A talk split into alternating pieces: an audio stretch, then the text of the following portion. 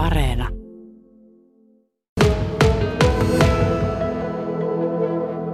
Siinä asuttiin kerrostalossa, niin siellä oli naapurissa semmoinen omakotitalo talo, ja sitten meidän vieressä oli, sitten siinä oli omenapuita tietenkin. Ja, ja tuota, sitten siinä oli semmoinen aita, jonkun korkunen aita. Meitähän tietenkin hirveästi ne aloitti ne naapuri omenat. Sitä sanottiin, sanottiin vimpputaloukoksi sitä miestä. Se oli hirveän tarkka näistä omenosta, että niihin ei kosketa. Ja ainahan me niitä kävellettiin sitten. Ja mun muistiin mukaan mä olin hyvin ujo ja arka, että mä en sieltä oikeastaan mukaan varastanut. Ja isommat pojat, mitä mukana mä häärin, mutta kerran tämä niin sanottu vimppataloukko tuli se aja yli. Sitten se oli tosi vihainen ja se karjo ja huusi. Meitä oli pihalla poikia, niin se otti niskasta kiinni oikein täältä näin ja puristi oikein lujaa jo. Montako omenaa varastit, montako varastit.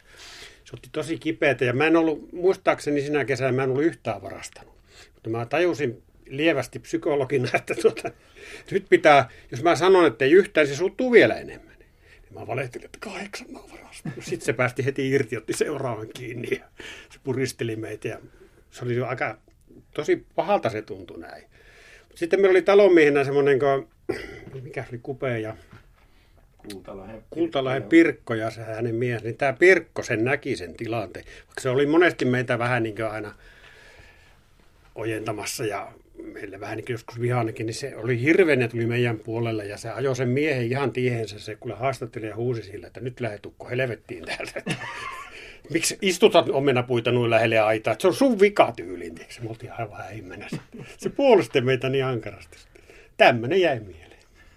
No siinä yksi monista tarinoista, mitkä löytyy tästä vajaan sadan sivun mittaisesta kirjasta. Pyysin myös, että ilmeisesti tämän kirjan idean isä Roy Freelund myös valitsi jonkun semmoisen jonkinlaisen mielenkiintoisen tarinan kerrottavaksi kuuntelijoille tähän meidän juttutuokion alkuun, niin Roy, minkälainen tarina tulee mieleen?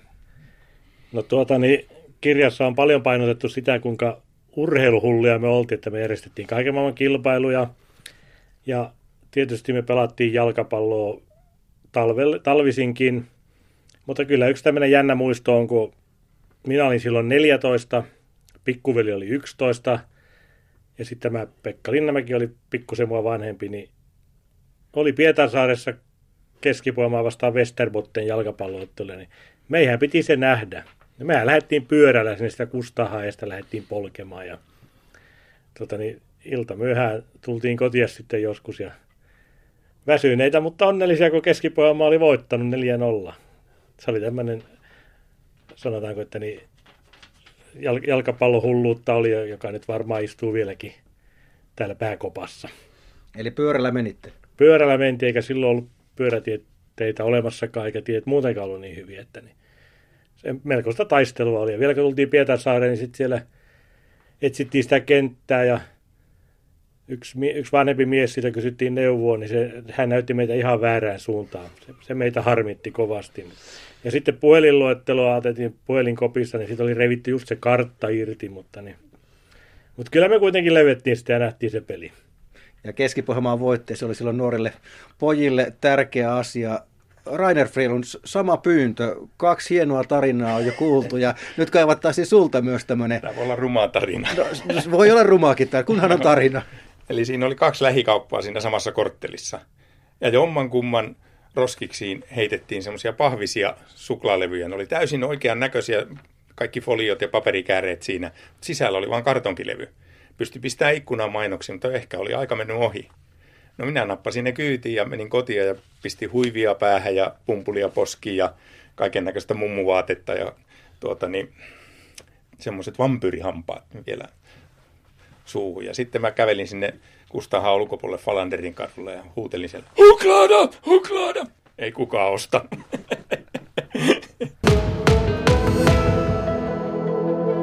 Jos lähdetään keskusurheilukentältä, se on helpoin paikka. Sieltä katsotaan, niin löytyy tornitalo, Pilveveikko. Ja Pilveveikosta se eteenpäin on paloasema. Siinä välissä oli Kustaanhaka, kolmikerroksinen, kolmiportainen talo. Samassa korttelissa kuin Pilveveikko. Oliko se teidän lapsuuden miljöö? No ihan pikku kakarana sinne muutettiin, roistu pakettiauton lavalla kukka, kukan vieressä, kun muutettiin sinne. Siellä me oltiin niin, että 75 muutettiin me pois, Pekka muutti vähän aikaisemmin. Kuinka tärkeä paikka tämä oli silloin aikanaan teidän ajan lapsille, tämä Kustaa, Kustaahaka, niin kuinka tärkeä paikka se oli? Kyllä se oli niin kuin, se oli niin kuin sanotaan, että mitään päivääkään sieltä vaihtaisi pois, koska siellä oli paljon lapsiperheitä ja meillä oli niin, kuin niin mahtava se, se yhteishenki ja me aina keksittiin jotakin tekemistä. Oli sitten kesä tai talvi ja e-, eikä nyt muistaakseni eroteltu niin tyttöjä ja poikiakaan. Me oltiin yhdessä aina ja se, siitä jäi vaan niin hyviä muistoja, että niin, kuten sanoin, sitä ei vaihtaisi päivääkään pois. Pekka Linnanmäki, mitä kaikkea siellä te silloin lapsuudessa teitte? Minkälaisia asioita siellä tapahtui? Niin kuin tässä tuli ilmi, niin urheilu oli aika, aika voimakasta. Se jalkapallo oli tuntuu, että mulla on sellainen muistiko, että aamuiltaa oli aina joku peli menossa. Ja sitten oli yleisurheilua, oli omat korkeushyppytelineet ja omat radat. Siinä paloseman takana oli semmoinen pikkuinen jännä niitty, niin se oli aivan ihanteellinen. Ja, ja sitten oltiin kirkon rottaa, se oli ihanaa, kun oli kauhia lauma mukuloita, tyttöjä ja poikia. Se oli niin kiva, se oli paljon. Ja siinä oli ja sitten kaikkia omia pelejä ja, ja sitten tosiaan näytelmiä, bändejä oli useita meillä oli ja vaikka mitä siellä oli, bingoja ja se oli vielä tästä arvosta, että mä tykkäsin jo silloin siitä, mutta nyt kun on tätä ikääkin tullut ja vähän kattelen taaksepäin elämään, niin se oli ihan, voi sanoa, että se oli elämäni parasta aikaa. Että vielä mä ajattelin sitä monesti näin sitten vähän liikakin miettinyt, jos mä olisin asunut omakotitalossa, mä oon vähän sen tyylinen, että mä osis, olisinko osannut niin hakea kavereita. Mutta tuossa niitä oli aina. Kun oven aukasi, niin, tai sitten ovikello soi, että lähkö sinne ja lähkö tänne. Se oli tosi kiva. Voidaanko Pekka sanoa, että se Kustahaka, niin se, se miljö oli teidän lapsuutenne unelmien teatteri. Että siellä ne sankarit, sitten heidän tekonsa toistettiin sitten vaikkapa urheilukilpailussa. No kyllä se oli ihan, ihan näin. Ja päivä- ja kuukausitolokulla, jopa vuositolokulla. Taisteltiin, että kuka saa olla pelejä, riveliinoja, mikä tahansa. Että se oli se, se miljö. Ja se on tietyllä lailla, niin se on ihan näihinkin päiviin asti oli semmoinen sysäys. Esimerkiksi mäkin nyt leikillään kirjoittelen noita teatterihommia teen, niin se kaikki sai kipinä oikeastaan sieltä Kustaassa. Paljon näiden Freelundin veljesten ansiota, kun oli semmoisia... yksi, jota meille Ei, mutta se oli oikeasti, siellä tehtiin kaiken muun näytelmiä, tämmöisiä vähän kulttuurihommia ja muita, niin se upposi minun heti tosi voimakkaasti, että oli uusia kavereita. Niin. Oliko sillä tavalla, että vain mielikuvitusroi oli teillä rajana, kun pienenä poikina siellä sitten muiden poikien ja tyttöjen kanssa leikitte, niin mielikuvitus oli rajana ja kaikki oli mahdollista?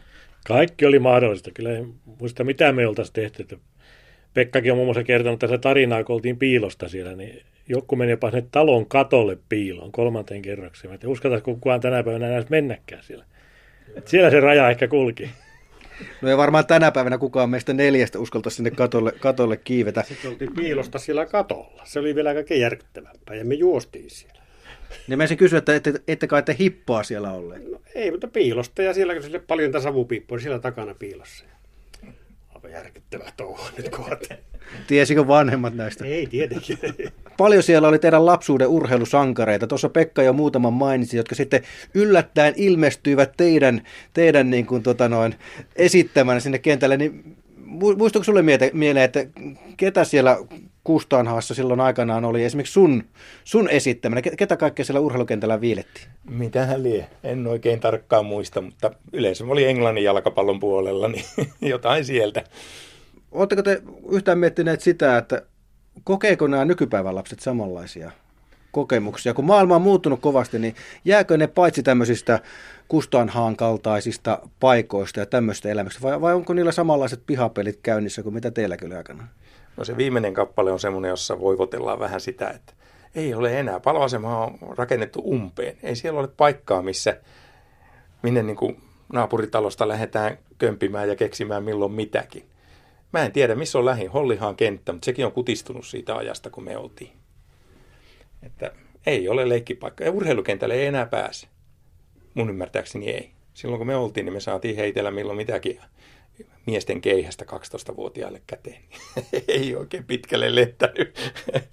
Mitä mä kuulin, että, tai luin sitä kirjasta, että Oletko se Pekka tässä keihäheitossa niin porukan paras? Että teillä, Kyllä, oli, te, teillä oli olympiakisat ja keihästäkin heitettiin ja sä pärjäsit siinä. No siinä se jäänyt mieleen, kun meitä oli semmoinen jengi ja Rainer ja Puumalan Mauno ja ketään, ne oli kuulassa ja juoksussa ja kaikissa aina par... Mä olin ainoa, missä mä pärjäsin, oli keihäs.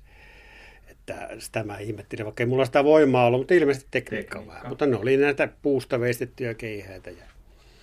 Siis... Kaikkiin, kaikkiin muihin nähden Pekalla oli kaikin kauimmainen se ote sillä niin takaa siitä. Ja se sai sillä metriä lisää, kun keihäs oli eteenpäin pitempi. Lasten logiikkaa. Pe- Pekka on elävä todistus siitä, että se on tekniikkalaji kyllä pitkä. Sitten Pekasta mä haluan sanoa kyllä, kun se oli maalivahti aina jalkapallossa, niin kyllä siinä oli vaikea saada palloa sinne selän taakse. Toinen oli Jari Kurppa, joka oli myös maalivahti. Sehän meni KPV asti sitten ihan edustukseenkin asti. Niin ei, ei niille meidän maaleja saa millään. No tässä on puhuttu, että Pekka oli hyvä keihäheitossa, hyvä jalkapallon maalivahti. Mitkä Roi sun bravuureja oli sitten, kun paljon urheilitte? En mä ole oikeastaan missään hyvä. mä, mä, ehkä tykkäsin olla se, en tiedä onko nämä samaa mieltä, mutta mä tykkäsin organisoida niitä kisoja. Että mä Meinasin sanoa tuo organisaatiossa.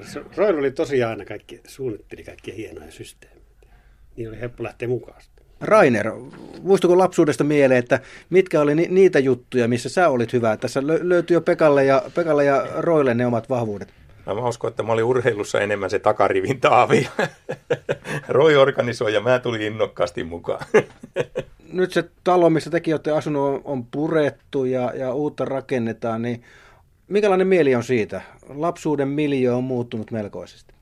No mä tiedän, onko osa näistä porukasta katkeriakin, mutta mä oon sitä mieltä, että eihän me sille mitään voida. Pannaan nämä muistot talteen, minkälainen talo siinä oli.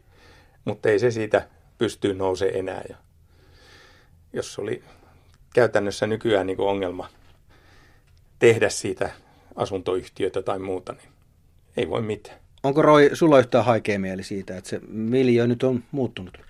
No samaa mieltä kuin Rainerkin, mutta tietysti haikea mieli aina kun menee siitä ohi, että kun ei enää on että turvalliset rappuset näy siinä, eikä se, kun tulee esimerkiksi hollihasta, niin näkyy pilveve koko, kokonaisuutena heti, että ei ole mitään siinä edessä. Että, niin, on vähän haikea mieli. Ilmeisesti muistot elävät. Se on, se, on, se on tullut selväksi, että vaikka miljö muuttuu ja se tuttu kotitalo on siitä purettu, niin muistot elävät vahvasti. No erittäinkin vahvasti. Ja niin kuin mä sanoin, että tuota ikäkin alkaa tulemaan, niin jotenkin on vaan niin vahvistunut välillä. Tuntuu, että oliko se niin kultaista aikaa, mutta oli se. Että kyllä se oli, niin kuin mä sanoin, niin mä yhtään liioitti. Se oli hyvin tärkeä osa mun elämää, tiettyä vaihetta, joka kantoi pitkälle. Ja kyllä sitä viime kesänäkin se vielä pystyssä oli, niin kyllä mä siellä harvana muutamana iltana ajelin pyörällä sinne ja kävin kahtelemaan niitä paikkoja. Mutta se on mennyt, mutta muistot elää ei tämmöistä määrää kirjoittajia, mitä tonne tuli, vaikkei kaikilla niin pitkästi tullut. Me kolmestaan kirjoitettiin kyllä hartaasti. Mutta ei sitä kirjoittajamäärää olisi tullut, ellei niillä olisi ollut motiivia siihen, että pannaan ne muistoja talteen muistellaan edes kerran vielä. Tästä tuli vaan mieleen, että kun mä oon tämmöinen vähän, sanotaan nyt herkkä kaveri ja mä otan niin voimakkaasti, se oli mulle niin tärkeä. Mä monesti ajattelin, että ei, ei tämä muille ollut, että se oli vaan mulle, mutta sitten se on vahvistanut, että näköjään se on ollut näille muillekin. Mä en ollut väärässä tässä, että se oli niin hieno paikka.